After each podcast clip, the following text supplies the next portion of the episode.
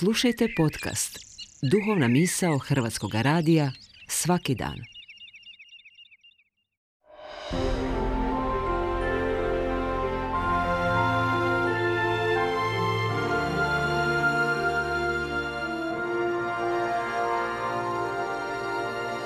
Duhovna misao. Urednica je Blaženka Jančić.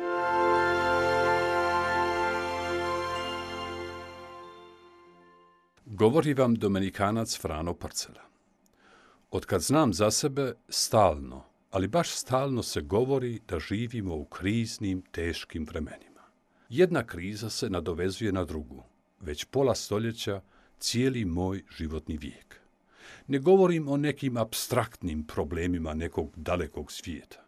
Mislim baš na konkretne izazove koji, nekad više, a nekad manje, neposredno dotiču i moj život, odnosno naše živote.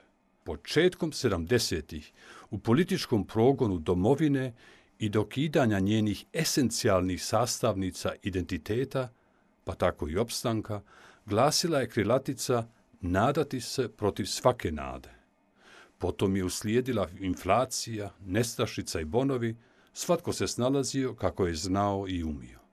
Nakon toga je došla kataklizma domovinskog rata, čiju brutalnost smo zajedništvom suzbijali, a teret izbjegličkih kolona solidarno nosili i rješavali. Međutim, jedna poteškoća je sustizala drugu, novu krizu. Nije bilo vremena za odmor, jer je vrlo brzo zavladala financijska kriza koja je pokosila mnoge planove, potakla velik broj mladih da napuste domovinu.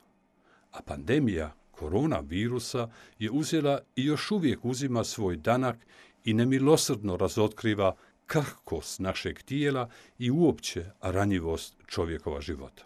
Već mjesecima divlja brutalni rat na istoku našeg kontinenta s dalekosežnim posljedicama za cijeli svijet.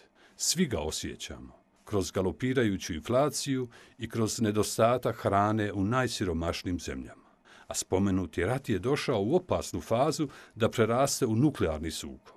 Nemoć, neizvjesnost, pa i strah izgleda da su zagospodarili kod mnogih od nas. Kako dalje? Gdje pronaći uporište? Možemo se zabarikadirati u svoj strah i čekati da katastrofa prođe. Možemo se odati cinizmu, ranomjerno pripisujući krivicu, naravno drugima, a ne sebi možemo pognuti glavu i zatvoriti srce, rezignirati. Slično tako možemo bez empatije i ikakve odgovornosti za bližnjega prepustiti se egoizmu. Bezbroj takvih i sličnih opcija imamo na raspolaganju. Međutim, to nije preuzimanje odgovornosti za budućnost svijeta u kojem živimo. Gdje je onda korak koji gradi budućnost? Gdje je dijelo koje omogućuje život? Pojednostavljeno rečeno, kako danas biti čovjek nade? Nije pitanje da li se nadati, jer nada je obveza. Da, dobro ste čuli, nada je obveza.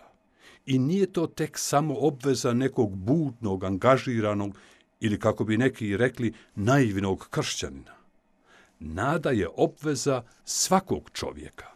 Zašto?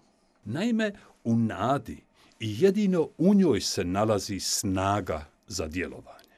Naša stvarnost, akutna kriza svijeta u kojem živimo je ozbiljno zabrinjavajuća. I tu se ne smije ništa uljepšavati, ani iskoraci odgađati. Ako se odlučimo za nadu, onda zauzimamo stav, držanje koje vidi opasnosti, aktivno, dakle dijelom, a ne floskulama, uskraćuje nedaćama, nesrećama i uopće zlu da preuzmu potpunu kontrolu nad našim životima. U protivnom, svijet bez nade bi bila kapitulacija pred zlom, a to se drugim riječima zove pakao. Dozvolite mi na ovom mjestu jedno vrlo bitno pojašnjenje. Naime, nada nije uvjerenje da će nešto dobro završiti.